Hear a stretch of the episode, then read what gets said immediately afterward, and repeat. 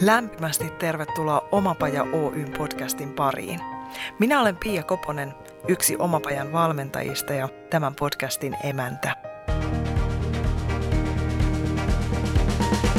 Mottonamme voisi olla tämä. Jos se on ylipäätään mahdollista, se on mahdollista myös sinulle. Oletpa hakemassa tai tekemässä töitä, oletpa missä kohdassa omaa polkuasi tahansa, tämä on sinulle. Tervetuloa mukaan! Koodari-kuiskaaja Elisa Heikura kirjoittaa blogissaan näin. Huijarisyndroomasta kärsivä ihminen ei pysty näkemään itseään osaavana ja pystyvänä henkilönä siitä huolimatta, että ihminen pärjää ja menestyy elämässään aivan hyvin. Huijarisyndroomasta kärsivä kokee olevansa epäpätevä ja petollinen henkinen huijari. Häntä vaivaa pelko, että ihan näillä hetkillä hän paljastuu ja muut tajuavat, että hän ei ole pätevä, fiksu tai osaava kuin mitä muut ajattelevat. Hän on varma, että muut luulevat hänestä liikoja. Blogi jatkaa, että Tämän ilmiön tunnistaa noin 70 prosenttia kaikista ihmisistä. Se vaivaa erityisesti elämän siirtymävaiheissa, kun ihminen aloittaa jotakin uutta, kuten vaihtaa projektia, työpaikkaa tai astuu työelämään. Ja että ilmiö on erityisen yleinen luovilla ja nopeasti kehittyvillä aloilla. Isketään kiinni tähän asiaan tällä kertaa ihan kunnolla. Puhutaan myös hieman työssä uupumisesta, johon huijarisyndrooma voi yhtenä osatekijänä sysätä. Puhutaan tästä kaikesta erittäin hyvässä ja pätevässä seurassa, nimittäin vieraanani on eräs, joka on kohdannut tämän silmästä silmään ja myös tehnyt sinun kaupat sen kanssa. Hän on palkittu vuoden 2019 rekrytoija Petteri Tuomimaa. Tervetuloa. Kiitos paljon niin mageeta, että saadaan vielä jatkaa sun kanssa. Me tehtiin huima sukellus rekrytoinnin maailmaa, mutta käännetäänpä nyt vähän tälle toiselle puolelle. Sä oot kertonut kärsinees huijarisyndroomasta tai huijari-ilmiöstä, mutta myös selvinnees siitä. Miten ja millaisissa tilanteissa se ilmeni sulle, että tästä on kyse?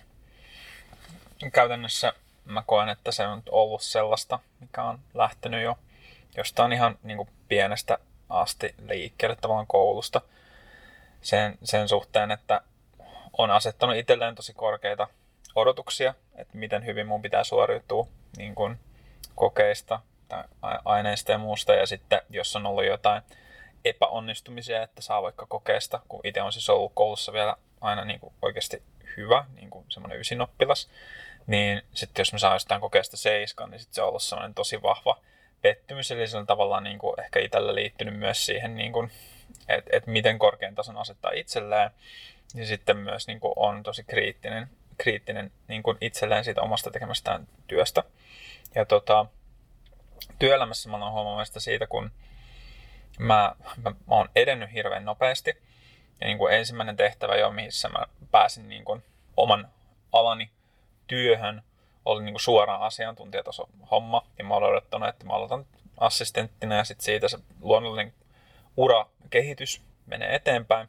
Mä ajattelin tosi vahvasti, että näin vaan niin pitää tehdä, niin sitten kun mä aloitinkin suoraan tavallaan askeleen pidempänä, niin musta tuntuu, että mä oon niin tehnyt jotain väärin, mutta on jäänyt jotain kokematta, mulla on jäänyt jotain oppimatta, ja että mä en voi niin kuin, tavallaan suoriutua, koska mä en tavallaan tehnyt sitä niin kuin, oikealla tavalla, jolloin sitten alkoi niin kuin, itteensä aika vahvasti just kritisoimaan ja miettimään sitä, että että teekö nyt oikeita asioita, onko me tarpeeksi hyvä ja niin kuin, onko sen luottamuksen arvoinen ja muuta.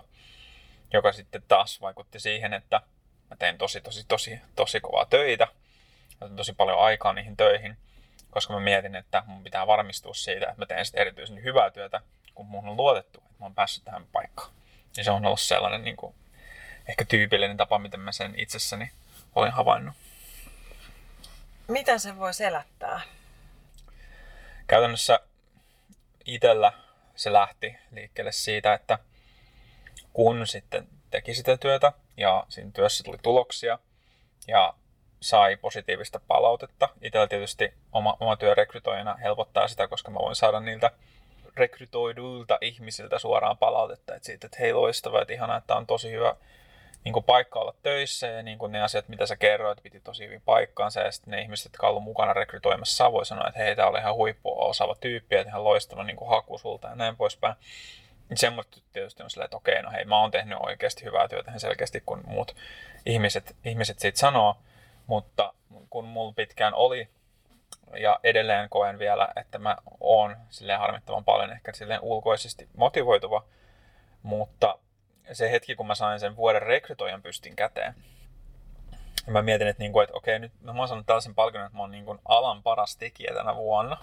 Niin jos mä niinku sanon edelleen, että, että niinku mä en, en, mä, en mä tiedä, että teekö mä hyvää työtä tai osaaks mä juttuja, niin se on ihan hirveän niinku, äh, väärin tehty tavallaan myös tosi montaa muuta ihmistä kohti. Mm. Koska jos mä en ihmisenä, joka on valittu niin kuin tosi osaavan ja kokeneen tuomariston toimesta niin kuin tällaisen tota, palkinnon saajaksi, jos mä koen itse, että ei mä osaa mitään, niin sit, niin kuin, sittenhän mä niin kuin epävalidioin niiden työtä ja, ja, ja tavallaan tosi monen muun ihmisen työtä, jotka on sitten ollut myös siinä niin kuin ehdolla.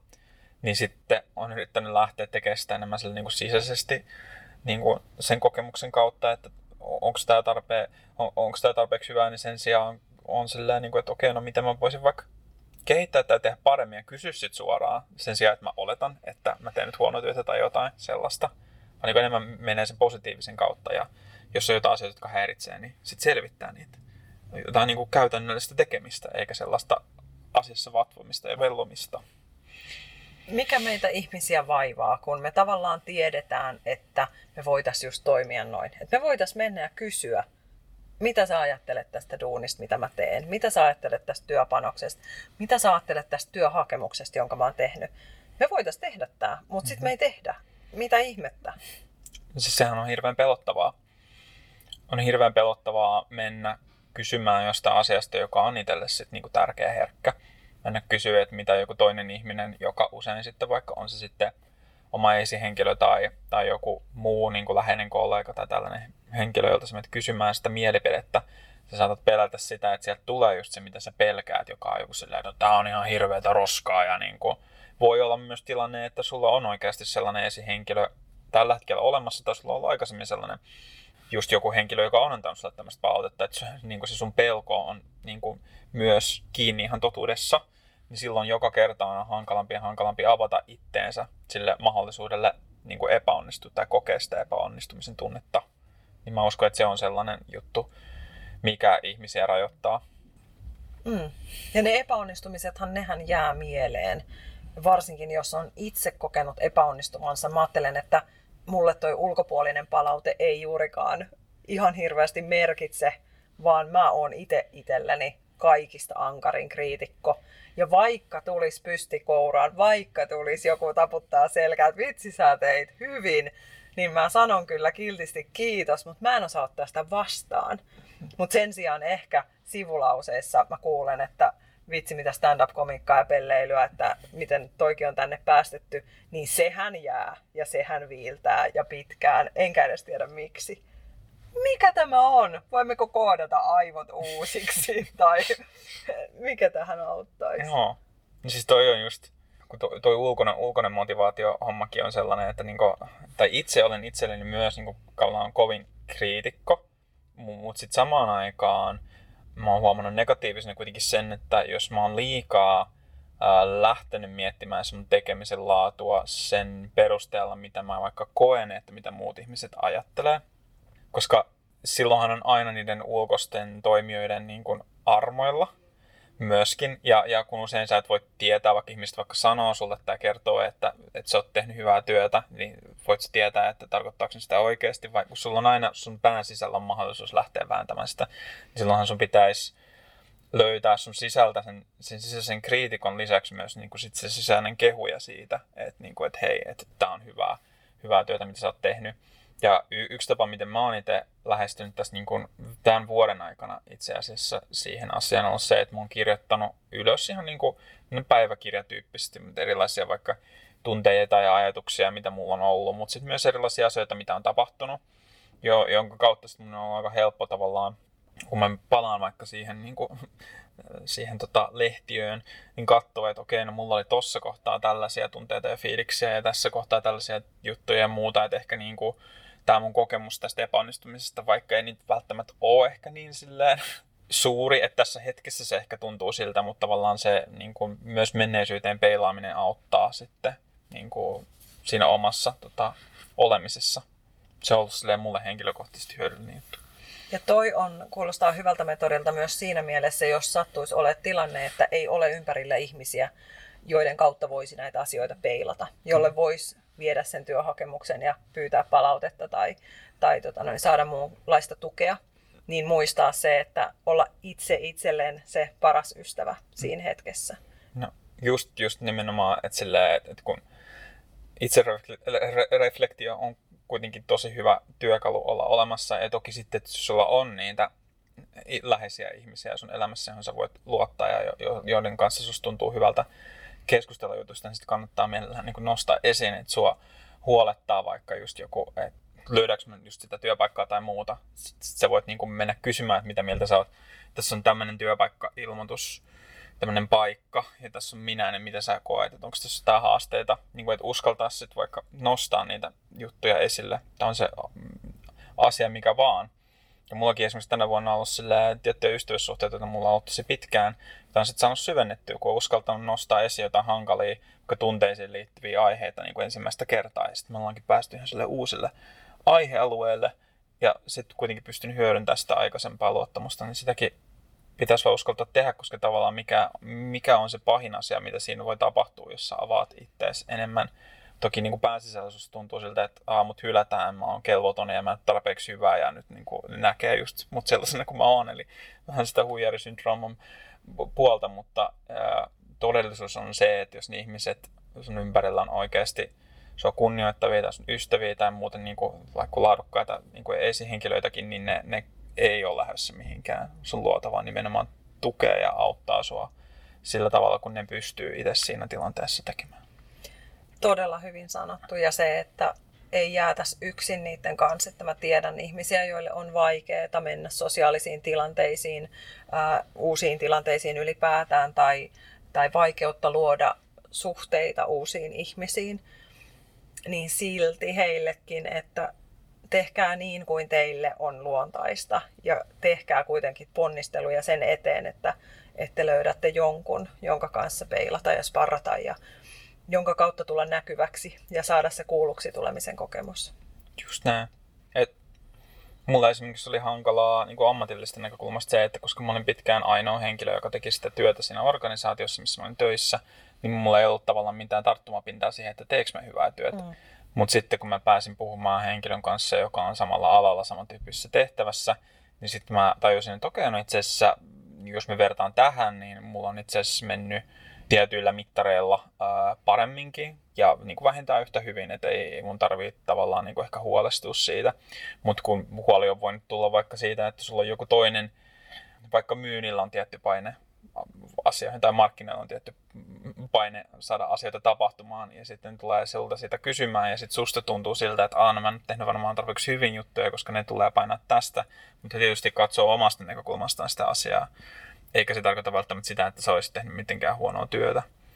Et, et, se hankaluus on tuo just nimenomaan, kun se on niin abstraktia. Niinpä. Ja sen kanssa voi kyllä piiputtaa helposti, jos siirrytään tavallaan niihin elämän kasvun paikkoihin, mitä meillä jokaisella on, ja jotenkin niistä koen aina tärkeäksi muistuttaa, että, että ne kuvastot, mitä me nähdään, se on jo kliseetä, mutta siitä ei silti puhuta riittävästi. Et kun me nähdään menestynyt ihminen, niin kun mm. sä olet menestynyt ihminen, sä olet palkittu omalla alallasi, niin si- silti muistaa, kun me katsotaan niitä menestyneitä ihmisiä, että heillä on myös ollut ne omat karikot. Te saattaa olla parasta aikaa. Et sä kerroit rohkeasti sun työuupumuksesta, kun sait sen vuoden rekrytoijapalkinnon. Mm-hmm. Sä totesit, että vuoden suurin saavutus oli, että selvisin siitä. Ja sitten, tämä oli siis 25.10.2019, ja vuotta myöhemmin sait potkut koronan takia, jos niin kärjistetään oikeasti. Aikamoinen kattaus. Petteri Tuomimaa, missä mennään nyt syksyllä 2020? Mm-hmm. No nyt tosiaan, kun on uudessa työpaikassa Voltilla ja muuta, niin on, on, on turvallisessa paikassa, mutta sanotaan, että tämä vuosi on ollut aika rankkaa. Joo. Ja vi, viime vuoden kanssa yhteydessä niin erittäin, erittäin, erittäin rankka, mutta tota, paljon on toisaalta myös niin kuin oppinut itsestään ja sitten voi olla vähän pakko oppia myös sitä niin kuin itselleen anteeksi antamista lisää. Et silloin työ, työuupumuksen jälkeen palaa palas, tai niin kuin sen, siinä rajalla olemisen jälkeen, kun palas töihin, ja sitten oli silleen, kun oli ollut loma siinä siis välissä, lomalta niin palon jälkeen tosi paljon energiaa, ja sitten hakataan syksyllä juttuja, ja sitten ne alkoi vähän niin kuin hidastua ehkä rekry tahtia, niin kuin se, että mitä, mitä hommaa siltä on tarjolla siinä alkuvuodesta, sen pientä semmoista huolestumista korona ja muun takia, mutta sitten kun se iski silleen kuitenkin tosi yllättäen se tilanne päälle silleen, että okei, okay, että, että maailmanlaajuisesti tämä tulee olemaan näin iso asia, ja sitten ne YT ja muu, niin kyllä siinä niin hetkessä, kun kuuli YTstä, niin sitten silleen, että no, koska oma rooli on rekrytoida ihmisiä ja kun sulla on yhteistoimintaneuvottelut päällä, niin tietää, että rekrytointia ei voi tehdä ja että on takaisinottovelvollisuus, niin sitä ei voi tehdä niin kuin aika pitkään sen jälkeen, joten oli aika selkeää, että mä nyt varmaan saan lähteä, mutta silti vaikka sen ties alusta alkaen. Ja vaikka mä olin itse asiassa aloittanut tiettyjä keskusteluja muiden työpaikkojen kanssa jo ennen kuin mä olin kuullut niistä just niin kuin tavallaan sen takia, koska mä olin ennakoinut, että jotain tällaista voisi tapahtua, niin silti se hetki, kun mä esimies sanoo mulle, että tota, sut on päädytty irtisanomaan yhteistoimintaneuvotteluiden ää, aikana tuotannollista taloudellisista syistä, niin se tuntui ihan hirveän pahalta. Ja just sitten se ensimmäinen ajatus on silleen, että mä en ole tehnyt tarpeeksi, mä en ole, mä en ole tarpeeksi hyvä, mun olisi pitänyt tehdä toi ja toi ja toi asia eri tavalla. Voi hemmetti, että mitenköhän mä tästä niin selviän, miten mä selitän tämän niin mun läheisille ja niin kuin, miten mä selitän tämän niin kuin itselleni ja miten mä niin kuin selviin tästä, miten pääsen tästä eteenpäin, vaikka sitten se järki on siellä sillä, että hei, me ennakoitiin tätä ja tämä on sillä aika luonnollista ja tämä ei vaikuta sun työhön, koska sun työpanos on ollut tosi hyvä, kun sä tämän palkinnonkin esimerkiksi ja niin kuin, tiedät itse, että olet tehnyt hirveän ison määrän työtä, niin ei, se niin tunnepuoli on se, mikä puskee ja on vaan silleen, että ei, kyllä tämä on ihan kauheata, mutta sen piti antaa vaan niin kuin jyrätä tavallaan yli ja mennä läpi sen tosi pahan olon, jotta sitten pääsi toiselta puolelta yli sillä, että oli oikeasti valmis lähteä tekemään sitä itsensä eheyttämistä siitä epäonnistumisen kokemuksesta. Mm. Ja hienosti pointtasit ton, että sä olit vähän niin kuin ennakoinut sitä. Mulla tulee mieleen tämä Spencerin Who Moved My Cheese, Kuka siirsi juustoni tarina, vuosien todella vanha kirja. Kirjasuositus, jos et ole lukenut, niin mene kirjastoon ja etsi se. Siinä on siis tarina juurikin hiiristä ja ihmisistä labyrintissä. Onko tämä sulle tuttu? Ei ole. Aha, no. no. lyhyt versio tulee Joo. ehkä. Joo. Eli elämä on kuin labyrintti. Siinä esitetään tota noin, niin, tyypit asuu siellä labyrintin reunalla ja joka päivä menevät töihin sinne juuston luokse sitten pääasiassa mutustamaan sitä juustoa, nauttimaan siitä ja sitten palaa illaksi nukkumaan ja taas sama homma pyörii. Kunnes eräänä päivänä juusto on loppu. Ja nämä ihmiskaksikko sitten jää siellä tietysti tuskailemaan ja tunnekuohujen valtaan ja, ja maailma loppuu siihen ja näin. Kunnes sitten, tota noin, niin, niin, ja jos haluat lukea kirjan, niin nyt pomppaa muutama minuutti eteenpäin, ettei tule juonipaljastuksia.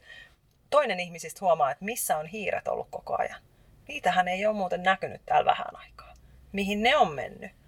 Ja itse asiassa kun rupeaa miettimään, niin ne hiirethän ei ollut täällä täysiä päiviä aikanaankaan. Eli mikä juttu tämä on? Ja sitten tämä ihminen, joka on oivaltanut tämän, koittaa saada kaveriaan, että lähdetään nettiin niitä. Että tässä on joku juttu. Että mehän itse asiassa tiedetään tosi vähän tästä labyrintistä, missä me ollaan. Että ehkä tuolla on jossain juustoa. Ja toinen itkee ja valittaa ja vaikeroi siellä ja katkeroituu sinne entisen juustovaraston nurkkaan. Kaveri lähtee kävelemään pitkin labyrinttiä. Ja jokaisessa mutkassa hän oivaltaa jotakin siltä polulta. Ja hän kirjoittaa niitä isolla sinne muuriin siltä varalta, että se kaveri sittenkin lähtee seuraamaan häntä, että se löytää hänet siellä. Ja sitten hän rupeaa pikkuhiljaa löytää niin pieniä murusia juustoa, erilaatuisia juustoja, jotka on itse asiassa ihan hyviä. Ja sitten se jatkaa matkaa, että okei, kun täältä löytyy nämä, niin jossain on vielä lisää. Ja yksi tuohon viitaten, minkä sä heitit, niin yksi opetus, jonka hän kirjoitti sinne seinälle on, että haista juustoasi säännöllisesti, niin huomat milloin se on menossa pilalle. tai vanhaksi. Joo. No. Niin tavallaan se on, siinä on hauskasti koottu näitä meidän uskomuksia, mitä me kannetaan mukana, mitkä rajoittaa meidän toimintaa ja toisaalta mitkä mahdollistaisi löytämään uutta juustoa vaikeissakin tilanteissa. Ai vitsi. Hieno tarina.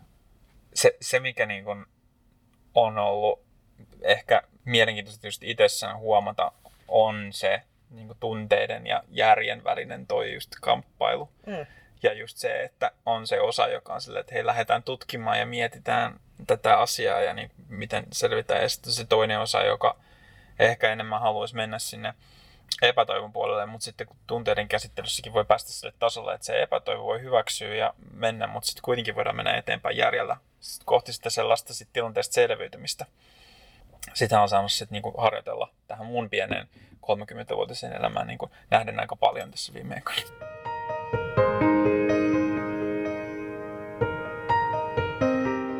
Petteri Tuomima, mistä sä tunnistit sen työuupumuksen? Mitkä oli sulle niitä merkkejä, jotka kertoo, että nyt ei ole kaikki kunnossa? Mm.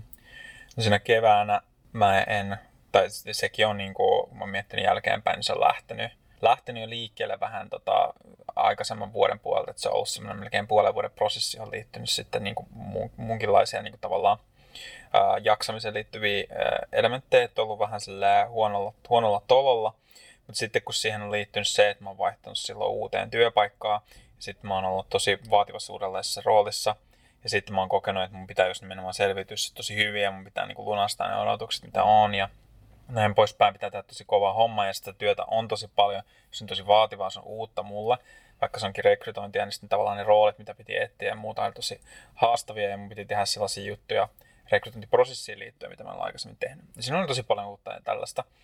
Ja tota, sitten mitä mä tein, kompensoin sitä sillä tavalla, että mä sitten tein niin just enemmän, enemmän töitä, ja mä tein intensiivisemmin töitä, ja sitten myöskin tota, koin niin kuin jotenkin tosi vahvaa sellaista epäonnistumista sit niistä asioista, joita mä en vielä osannut. Et mä koin, että niin kuin, oi vitsi, että, itse, että tämä nyt on varmaan sellainen juttu, mikä sitten aiheuttaa sen, että mä saan vaikka koeaikapurun tai muuta. Ja kun tosiaan oli se koeaika päällä, alkoi sitten lo, olisi niin kuin loppumassa vasta niin kuin, onko se nyt kesäkuun alussa tai jotain sellaista, niin koko ajan sellainen paine päälle, että mun pakko suoriutua. Jos mä en suoriudu, niin sitten mä saan kenkää ja sitten mä oon työtön ja, ja niin kuin mistä mä sitten löydän töitä, kun niin sitten sit, niin kuin kaikki näkee, että mä oon epäonnistunut ja niin kuin, että musta ei ole mihinkään, että kun mä niin kuin, että, että, että tämä ei niin kuin mene eteenpäin.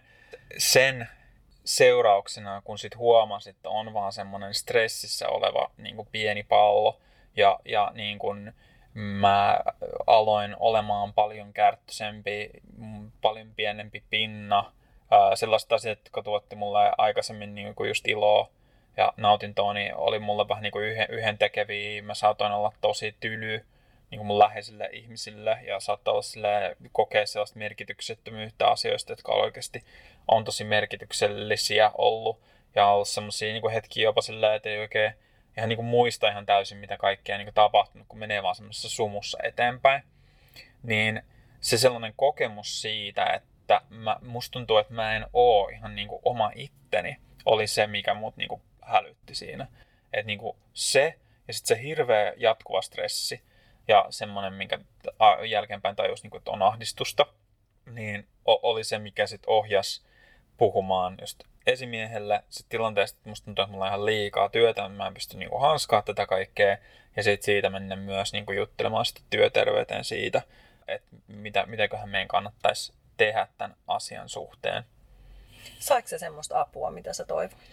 Mm, esimieltä sain oikeasti hirveän hyvää tukea. Mä olen tosi iloinen edelleen siitä, että mä menin, menin kertomaan, että hän ymmärsi hyvin ja me yhdessä mietittiin sitten työ, tavallisesti tavallaan sitä, että okei, no mitä me voidaan tehdä eri tavalla, että me saadaan tämä tilanne sillä tavalla, että mä en niin kuin hajota itteeni. Ja sitten taas työterveyden puolelta, niin no, se ensimmäinen tapainen ehkä työterve- työterveyslääkärin kanssa oli vähän enemmän sellaista, että just niin kuin perinteisesti mitä on kuullutkin, niin kysyttiin, että haluatko ottaa lääkkeitä tähän heti kärkeen vai mitä haluat tehdä. Ja sitten mä että no en ehkä nyt halua lähteä lääkkeelle eteenpäin, kun se tuntuu itsellä jotenkin, että ei epäsopivalta vaihtoehdolta tässä kohtaa, että haluaisin mieluummin mennä keskustelemaan työpsykologille. Ja sain sitten sinne lähetteen ja sitten menin juttelemaan sinne.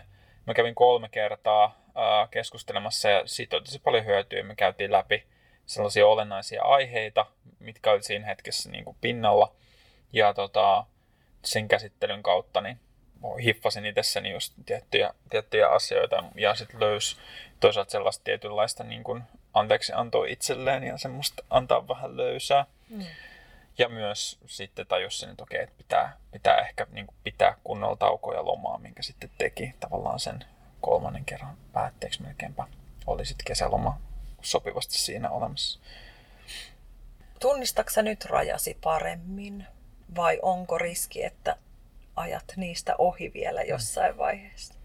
Sanotaan, että nyt kun oli ajanut ihan siihen kuilun reunalle ja tietää miltä se niinku tuntuu, niin kyllä mä oon sitä mieltä itse, että mä tiedän nyt paremmin, että mitä mä voin tehdä ja mitä mä en voi tehdä. Ja sitten tiettyjä toimintatapoja on sit ottanut vaan mukaan, jolla mä sit rajoitan itteni myös sen suhteen, että mä en aja itteeni sen puolihuomiossa, vaikka sillä tavalla, että mä seuraan aktiivisesti mun työaikaa, vaikka työnantajalle se ei ole niin, niin kuin olennaista, että ei ole mitään sellaista tuntikorttijärjestelmää, mutta mä laitan itse sinne tosi selkeästi, mitä mä oon tehnyt niin aihepiireittäin milloinkin, jotta mä näen, että okei, no, tähän, niin, että, no okei, tämä päivä itse asiassa oli yhdeksän tuntia ja mä käytin tohon ja tohon ja tohon aikaan, mä sain näin ja nämä asiat valmiiksi, koska siitä tulee myös semmoinen olo, että mä katson vaikka viikon jälkeen, no okei, okay, eihän mä saanut mitään aikaa, että kamala on hirveä määrä kaikkia asioita kesken, niin kuin aina on, omassa työssä ainakin, niin sitten vaan katsoa, että no itse asiassa viikon aikana mähän tein tota, tota, tota, mä käytin to, noin paljon tohon aikaa. Ja sitten se antaa itselle semmoisen olo, että ei, te, siis kyllähän mä oon itse asiassa oikeita asioita, koska muuten voisi unohtaa sen.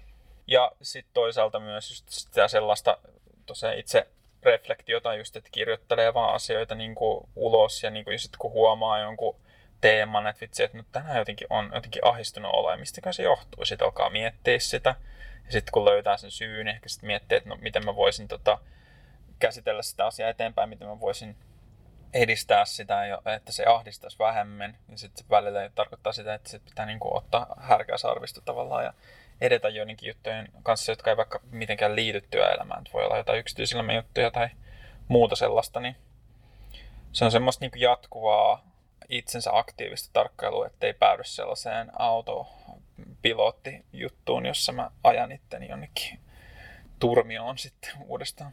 Jep. Ja nyt me puhutaan työuupumuksesta, mutta noin samat asiat mun mielestä, mikä on tärkeää nostaa aina, on se, että myös työnhakija voi uupua. Mm-hmm. Että siellä yhtä lailla täytyy olla herkillä. Ja jotenkin mä ajattelen, että siellä on niitä kuormittavia tekijöitä vähän salakavalammin, koska sä jatkuvasti ruodit nimenomaan sitä, että itsereflektiollakin rajansa, että sä ruodit sitä just omaa pätevyyttäsi, osaamistasi, pitäisikö kouluttautua lisää, mihin, haenko mä nyt oikeisiin paikkoihin, osaanko mä nyt ilmaista itseäni niin, että muut mm. ymmärtää.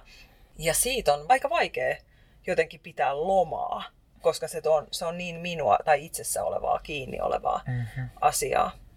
Mutta toihan on ihana työkalu, minkä sä sanoit, että perketi laittaa listaa, että mitä mä tänään tein edistääkseni vaikka omaa työllistymistäni, ja mun ei tarvitse tehdä sitä työpäivää pidempää. Mun ei tarvitse tehdä sitä niin kuin kellon ympäri ja vielä mielellään yöllä herätä miettimään, vaan että sallia se itselleen ja sitten katsoo viikon jälkeen, että vau, mä laitoin kolme hakemusta, mä kontaktoin kolme työnantajaa, vau. Mm. Nimenomaan, ja just, just toi, että kun jos, jos sulla on sellainen olo, että sua ahistaa se tilanne tai muu, niin oikeasti se asioiden kirjoittaminen ylös, että sä voit vaikka kirjoittaa asioita ylös, että miltä se tuntuu, mutta toki myös, että mitä sä voisit tehdä. Että vaikka just, että okei, no paranna hakemusta, kysy tästä asiasta, kirjoittaa niistä juttuja ylös ja sitten sä voit alkaa valitsemaan sieltä niitä sellaisia tehtäviä itsellesi, mitä sä alat sitten tekemään. Ja sitten siitä voi tuntua, niin se olo on sitten heti vahvasti enemmän sellainen, että mä teen jotain tavoitteellista työtä sen eteen, vaikka että mä saan sen työn, kuin se, että mä nyt yritän, yritän, mutta mitään ei tapahdu, vaikka oikeasti koko ajan jotain tapahtuu, jos sä teet jotain. Niinpä. Ja se palautuminen, että mistä huomaa, mistä sä huomaat, että sä palaudut? Hmm. No mä esimerkiksi mittaan unen, unenlaatua tämmöisellä ourasormuksella, niin sieltä näkee aika hyvin esimerkiksi jonkun ihan vaan sykevälivaihtelun mukaan, että tota, onko se ollut liian rankkaa vai ei.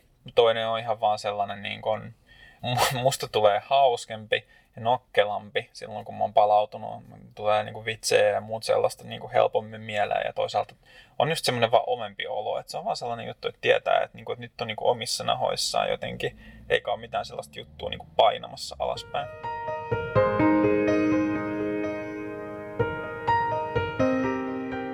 Loppuu vähän katsetta tulevaan. Sä oot kolmekymppinen Jannu, sulla on vaikka kuinka paljon vielä edessä. Otat kohta improvisaatioteatterin haltuun, paljastit tuossa tauolla ja sanoit siitä mukavia asioita, että se on itse asiassa sun yksi sellainen voimavara, joka auttaa sua työssä jo nyt, vaikka et ole kursseja käynytkään, mutta mehän improvisoidaan kaikki joka päivä. Kyllä, nimenomaan. vilauta vielä sitä, miten sä käytät sitä improa, niin ihmiset saa tuta, että se ei ole vain Koposen omaa julistusta, että improtkaa ihmiset. No, siis itselle hyvin vahvasti rekrytoidessa esimerkiksi, kun ää, mä lähden rekrytoimaan johonkin ihan uuteen tehtävään, vaikka johonkin ihan uuteen tiimiin, nyt mä oon uudessa yrityksessä, mä en niin kuin tiedä hirveästi etukäteen. Mä en voi tietää kaikkea, mä en voi tietää, miten se tiimi toimii, mä en voi niin kuin ymmärtää kaikkea, mutta sitten mun pitää kuitenkin aloittaa nopeasti työskentely sen suhteen, että mä pystyn niin kuin auttamaan niitä eteenpäin. Niin silloin se tarkoittaa sitä, että mun pitää olla valmis epäonnistua ja mun on, valmis, mun on pakko olla valmis kokeilemaan erilaisia uusia juttuja. Niin sitten se voi olla sitä, että mä lähden sinne tota, johonkin keskusteluun, neuvotteluun silleen, että mulla on valmiina joku kysymyspatteristo asioita, mitkä mä oon etukäteen niin miettinyt rigidisti, mutta sitten mulla tulee just jostain toinen, joku tyyppi heittää jonkun kulma jostain asiasta ja toinen heittää toisia ja sitten mä vähän niin lähden yhdistelemään niitä. Mutta meinaatteko te niin kuin, että niin kuin tällä tavalla siis, että me lähdettäisiin tekemään tätä juttua ja niin kuin, että, että olisiko se siis tämän tyyppinen ihminen. Ja sitten se tulee, no, no siis itse asiassa ei, ei se sellainen olisi, vaan se olisi siis tollainen. Ja sitten mä että ah okei. Okay. Ja sitten niin kuin tavallaan jatkaa sitä sellaista pallottelua ja just, että se on sellaista luovaa asioiden yhdistelemistä – ja uskaltamista niin kuin kokeilla uusia juttuja. Eikä olla sille aina, että mä en uskalla sanoa enkä tehdä yhtään mitään, ellei mä oon ihan täysin varma, että se on oikein ja että se on just se, niin kuin mitä odotetaan tai muuta, että va- vaan silloin mä uskallan avata vaikka suuni. Vaan ei, mieluummin sitten niin kuin kokeilee jotain ja hakee sitä semmoista luo, luovaa tapaa lähestyä, niin sitten voidaan keksiä vaikka ihan uusia juttuja, mitä vaikka se siinä tilanteessa muut ihmiset ei ole tullut ajatelleeksikaan. Eli ihmiset työelämätaitoja voi treenata yllättävissä paikoissa. Sä paljastit esimerkiksi, Petteri, että live-roolipelaus on antanut sulle aika tärkeitä työelämätaitoja. Mitä, mitä?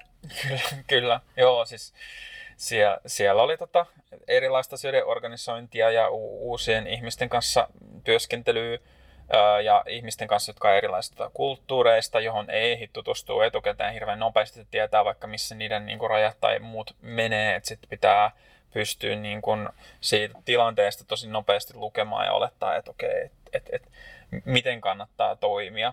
Ja, ja toisaalta myös sitä sellaista, että sut saatetaan laittaa johonkin sellaiseen tilanteeseen, jossa tosi moni ihminen luottaa siihen sun suoriutumiseen siinä jossain tietyssä tota, kohtauksessa, vaikka siinä pelissä, niin sitten sun pitää vaan, niin kuin, koska kenelläkään ei ole sulla mitään valmiita, valmista käsikirjoitusta olemassa, koska se ei kuulu siihen peliin, vaan sit sun pitää vaan ottaa sitten yhdistellä ihmisiä ja asioita, mitä siinä on, ja tehdä parhaas ja antaa tilaa muille loistaa ja nostaa ihmisiä ylöspäin, mikä on niin kuin se live-roolipelaamisen semmoinen yksi niin kuin kultainen sääntö on silleen, että pe- pelaa hävitäksesi ja nostaaksesi muita ylöspäin, niin tavallaan sellainen voi olla työelämässäkin ihan hyvä, hyvä oljenkorsi tietyissä tapauksissa ihana ja improvisaatioteatterin puolella toi muotoiltu niin, että auta kaveria näyttämään hyvältä. Joo, tuo kuulostaa paljon positiiviselta. Play to lose on vähän silleen, joo.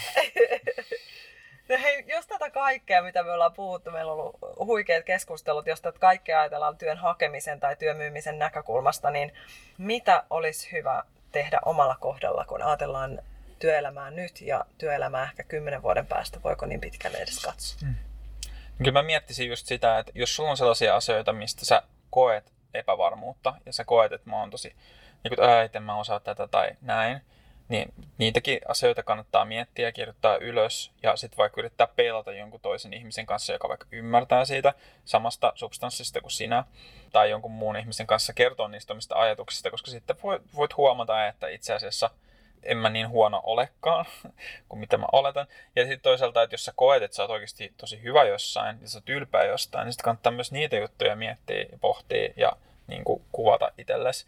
Koska mä uskon, että tässä just, just miettii kymmentä vuotta, niin työelämä tulee koko ajan enemmän ja enemmän erikoistumaan, eli pienempiä ja pienempiä työtehtäviä, jota tullaan tekemään.